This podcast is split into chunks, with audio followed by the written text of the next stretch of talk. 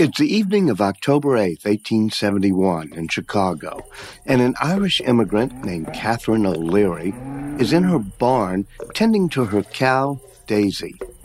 O'Leary is milking Daisy, like she has many times before, when all of a sudden, Daisy kicks over a nearby lantern.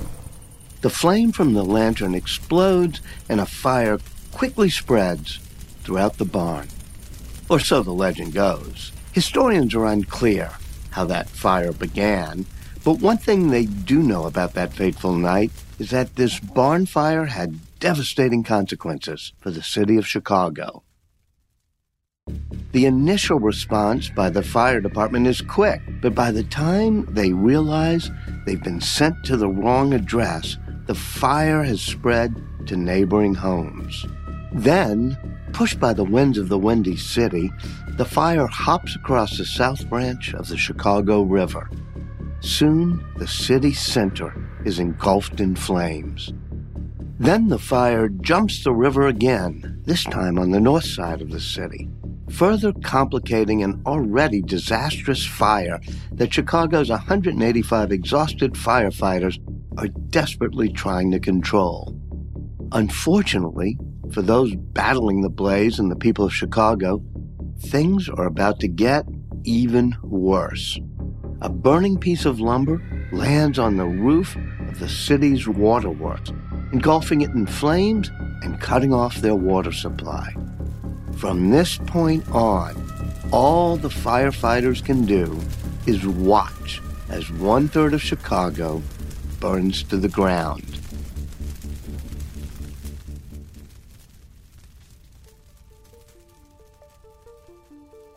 The Great Chicago Fire of 1871 destroyed 17,500 buildings and 73 miles of street. 90,000 people, about one third of Chicago's population at the time, were left homeless. And while only 120 bodies were recovered, it's believed that at least 300 people died in the blaze. But for all the death and destruction that came out of this tragic event, there was one silver lining. In an attempt to prevent a disaster like this from ever happening again, city officials passed a law mandating the use of fireproof materials such as brick, stone, and terracotta for the city's rebuild. By the mid 1880s, thanks to the Great Fire of 1871, Chicago became one of the most fireproof cities in the nation. Today, efforts in the field of disaster prevention and response cost $280 billion worldwide. Yet disasters of all kinds continue to cause more than 60,000 deaths every year. And this number is rising as climate change continues to make disasters more frequent and severe. But with great threat comes great innovation. And from the early attempts to build a fireproof city, innovators have continued to create extraordinary ways to respond and predict the world's deadly disasters. I'm Walter Isaacson, and this is Trailblazers, an original podcast from Dell Technologies.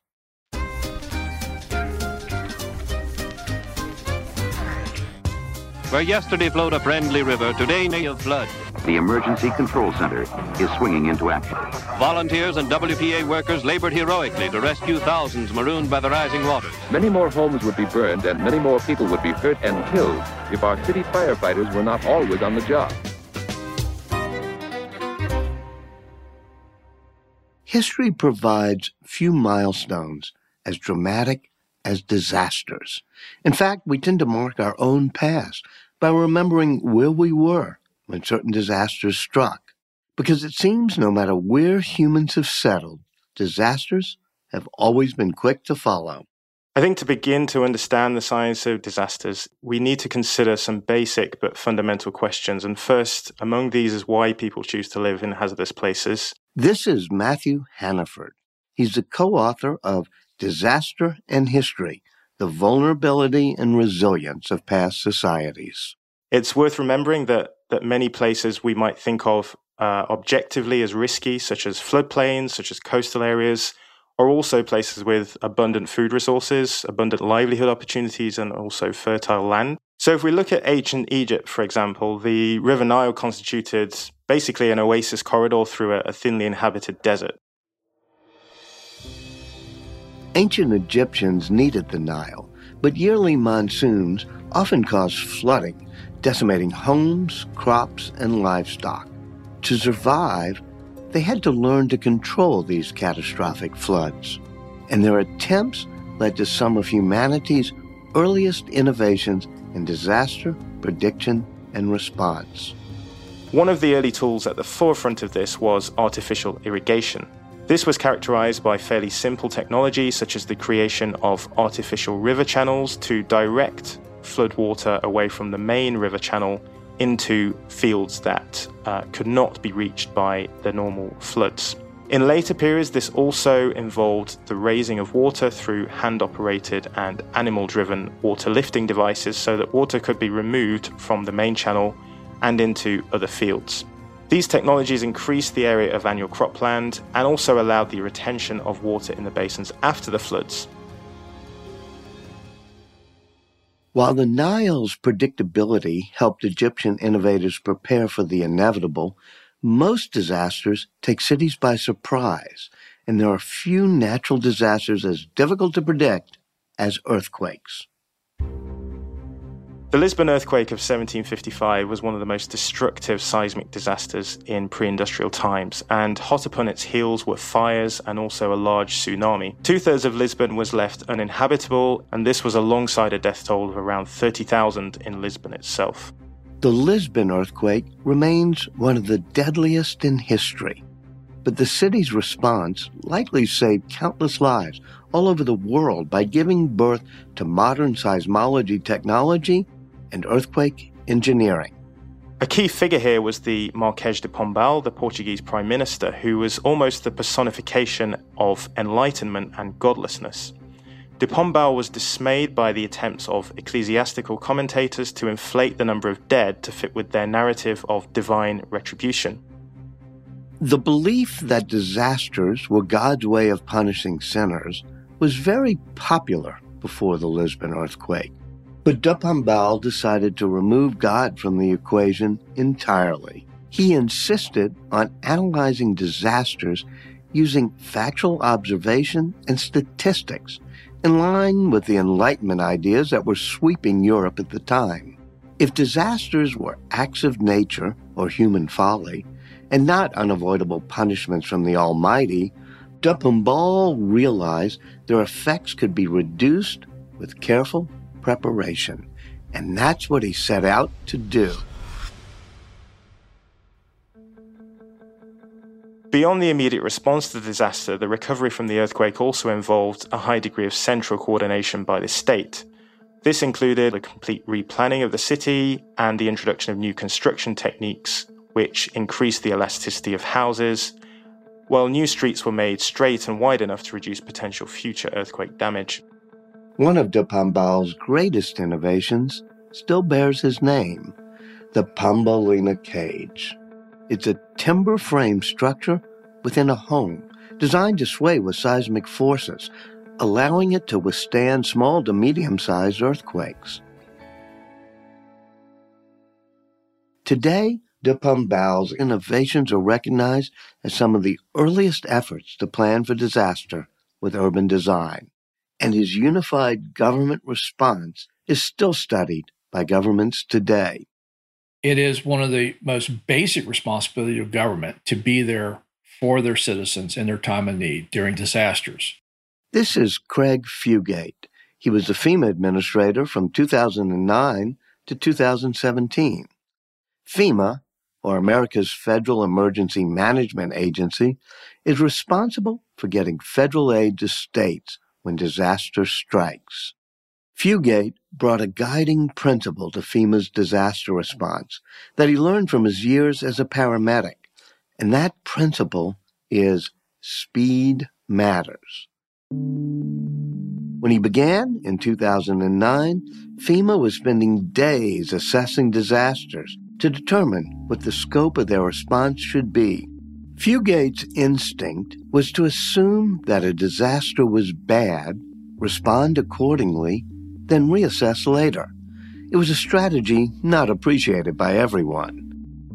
I met a lot of resistance at FEMA because the concern was we're going to over respond and it's going to be considered wasteful. And I'm like, you know, there's two types of hearings we're going to go to. The hearings you're going to go to are where they're yelling at you because you sent too much stuff and it was wasteful. Or the hearings you're going to where they're yelling at you where people died and didn't get help because you were still waiting on more information. I don't know about you, but I'd rather get yelled at for going too fast with too much. But still, with tax dollars involved, Fugate needed to find a balance between assessment and response. So he turned a curious eye to a technology that, in 2010, was not yet on the U.S. government's disaster response radar social media. And I was told, well, that's not going to be official information. You can't trust it. It's going to be all kinds of bad information, which we see. I said, but I also know that in the beginning, a lot of that raw information is actually pretty good intel. And if we encourage people to share that with us, it can help us frame and shape our response. Social media was still in its infancy, but Fugate saw its untapped potential to save lives. I was at FEMA, and I used this example to explain to my folks why I was using social media. I get a phone call in the middle of the night. We've had a fire and an explosion in California San Bruno. So I roll over on my nightstand, grab my phone, go to Twitter, and I just hashtag San Bruno. Well, guess what? There's all kinds of information coming up, including the local TV station had tweeted their newsfeed. So I clicked on the newsfeed.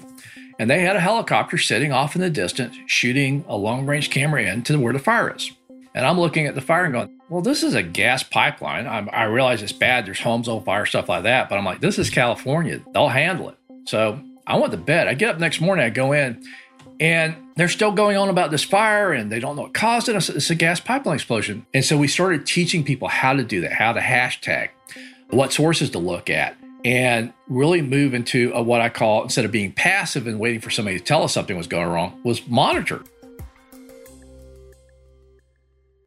As social media grew and turned into an indispensable tool for disaster response, another technology with the potential to decrease response times appeared on Fugate's radar. It's called GIS, or Geographic Information Systems. But GIS technology's original purpose had nothing to do with disaster response or prevention. It was first used to inventory Canada's vast natural resources, but Fugate saw its potential. GIS is computer mapping software that uses an interface between computers and satellite imagery to allow geographers to map the Earth's terrain. Three dimensional mapping. Think about it. You have satellite information, you have the, the traditional roadmap information, you have census data. And so, this idea of geospatial uh, gives us the ability to look at not just a flat paper map with lines on it, but data within there, terrain, other types of things. You can now take 3D imageries and do things like called a heat map of where's population density. The higher the density, the redder the map is to show where concentrations of people are. This powerful tool meant we didn't have to wait for the event occur to find out how bad it could be. This new wealth of readily available frontline data revolutionized disaster response. FEMA could now predict and assess the scope of damage by looking at GIS maps and quickly generate an appropriate response. GIS technology was a game changer for disaster prediction and response, and it's a source of inspiration for another mapping system that has improved the way we respond to disasters. Basically, I'm an earthquake engineer by training and entrepreneur by complete accident. This is Ahmad Wani, co founder and CEO of One Concern. They use digital simulations to understand the potential risks and impacts of disasters. When Wani was 17, his hometown of Kashmir was hit by a 7.5 magnitude earthquake that killed 80,000 people and displaced more than 3 million. After that event, he decided to devote his life to learning how engineering solutions could help during natural disasters. In 2014, Wani was in the U.S. finishing his master's before starting his PhD in earthquake engineering. After finishing his master's, he went home to visit family in Kashmir, India, when disaster struck again. Basically, it was almost in the middle of the night when the, the flood started, and in 15 to 20 minutes, 85% of the city got flooded and the water started to come all the way from the first floor to the second floor and we were probably one of the most luckiest people to be in the right place and we had a strong house. But many many people their houses got washed away in the flood. So this uh, we're talking about millions of people getting washed away and flooded. The the catastrophic nature of this was caused by you know a lot of water accumulating upstream in the dam and then the dam broke when the waters eventually receded more than 500 people had perished across northern India and Pakistan and thousands of villages were impacted many of which were completely submerged this is the first time a flood has happened in a century in Kashmir. And since 2014, we've had three more floods, almost big floods. So it was clear that this is an urgent problem where I could potentially help. Climate change means that the potential for floods is likely here to stay. So Wani decided to find a way to make the communities in harm's way more resilient.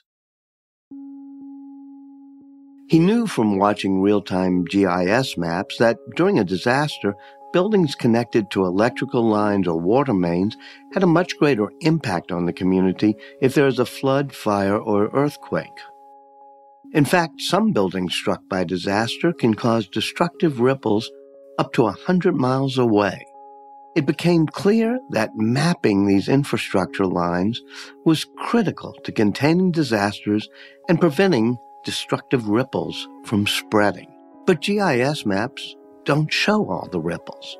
Things like sewage systems, cables, and pipes are buried underground, away from the prying eyes of satellites. So one concern set out on the enormous task of creating city maps so detailed that it's literally a digital twin of the city itself. Once we have the digital twin of a city, you can break that digital twin through an earthquake, a hurricane, or any climate scenario. And now you can see those ripple effects, second, third, and fourth order effects. And so, you know, our product, One Concern Domino, visualizes these domino effects. It kind of looks like SimCity, um, where you are uh, walking through increasing intensities of uh, a flood or a wind or or an earthquake, and you're seeing different things go out. The lights going out the roads going out the port shutting down the airport shutting down. And, and, and then you can make decisions accordingly. Decisions that save lives. One of our main um, uh, deployments has been in the city of kumamoto in western japan. And you know they're struggling with this idea that you know since they have been giving so many evacuation alarms to the community now the residents have stopped listening. And what has happened is that when there is an actually a large event, folks don't evacuate. And then ultimately, you know, a couple of years back, they had a couple of hundred people die um, because just nobody paid attention to the evacuation uh, notification. With one concern domino, officials can now predict which residential neighborhoods will flood in the next 12 hours or the next 24 hours, allowing them to evacuate only the most critical areas, reducing false alarms and increasing civilian trust. And as innovators like Wani create technologies that help us predict disasters with digital twins, other trailblazers are building new ways to save lives on the ground after the storm. I got into the field of disaster robotics accidentally. I grew up as a kid during the space age. I, I thought I was going to be one of those engineers on a wagon wheel space station, you know, that sort of thing. This is Robin Murphy. She's a computer scientist and a pioneer in the field of disaster robotics. Then 1995 happened, and we had uh, the Kobe earthquake and the Oklahoma City bombing. And looking at those two disasters, it was so clear that small robots, not these big gargantuan bomb squad robots that we had back in the day, the small robots that everyone was talking about using for, you know, the Mars project, those were the way to go. And that was so badly needed. And so that's what I started doing. One of the very first in the field, Murphy and her team set out to create three kinds of robots to use during disaster response ground robots, underwater robots, and aerial vehicles.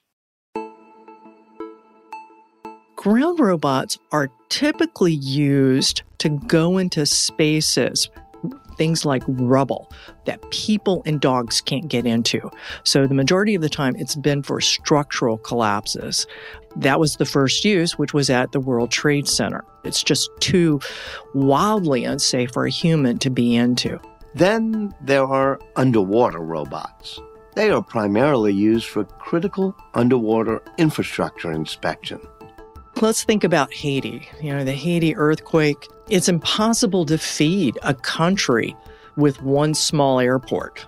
So you've got to start getting relief supplies and you've got to get the responders in. You don't know if your shipping channels have shifted. You don't know what debris is in there. You don't even know if the ports are still intact. This is where underwater vehicles come in. And finally, there are aerial vehicles like drones. So, aerial vehicles, on some degree, they're replacing helicopters in manned aviation. You know, the advantage is that they can go lower and look lower, but the real advantage is the cost. There was a study that said, look, you know, it cost about $3,000 an hour to get a manned helicopter in a disaster, about $25 for a drone. So already, now you're talking also about something that can fly next to buildings, fly into buildings, but creating these complex machines has taken decades of hard work, and perfecting them will take decades more one of the problems with disaster robotics is that it's really, really hard. It's not just coming up with a new form of mobility that can burrow in and move around the rubble or things like that. It's got to be that, but it's also got to be smaller and it's got to work in mud and it's got to carry sensors. And those sensors have to work when there's smoke and particulate and dust that's still in the void from the collapse. You've got to be good at a lot of things. This is harder than military operations. Some sense, in some degrees, it's even harder than doing a Mars mission. The hard work of Murphy and the roboticists that came after her have come with massive payoffs in the field of disaster response. In 2011, when an earthquake and tsunami struck Japan, it triggered a catastrophic meltdown at the Fukushima nuclear power plant resulting in radiation levels high enough to kill a potential responder in just seconds. The Japanese responded by sending disaster robots that could fly, climb, and even swim into reactors flooded with water to help assess the situation. But sometimes the only way to deal with disasters is to send in first responders. Since I was a little boy, I have been drawn to the places at the edge of the map that were not fully explored. It's just, I think, a part of my personality. And I've always been drawn to these kind of lesser known areas. This is Sam Cossman, the CEO and founder of Qwake Technologies. Qwake Technologies are the creators of C-THRU, a helmet mounted device that uses computer vision and augmented reality to help firefighters navigate dangerous environments. Cossman got the idea for See Through when he willingly put himself in a potentially disastrous situation while exploring a volcano. Uh, I had descended into about 1,200 feet into um, the the crater. Uh, at the the center of it was one of the world's only lava lakes, and we were uh, attempting to install sensors so that we could use machine learning to identify patterns that had previously not been seen before, which would potentially be precursors to predicting eruptions. And in the process of doing that, as I was approaching the edge of the crater, kind of overlooking this ocean of lava, uh, this enormous burst of gas came out of a nearby crater and essentially blinded me. That was one of the first times I had been deprived of a, of a critical sense that was essential to my safety.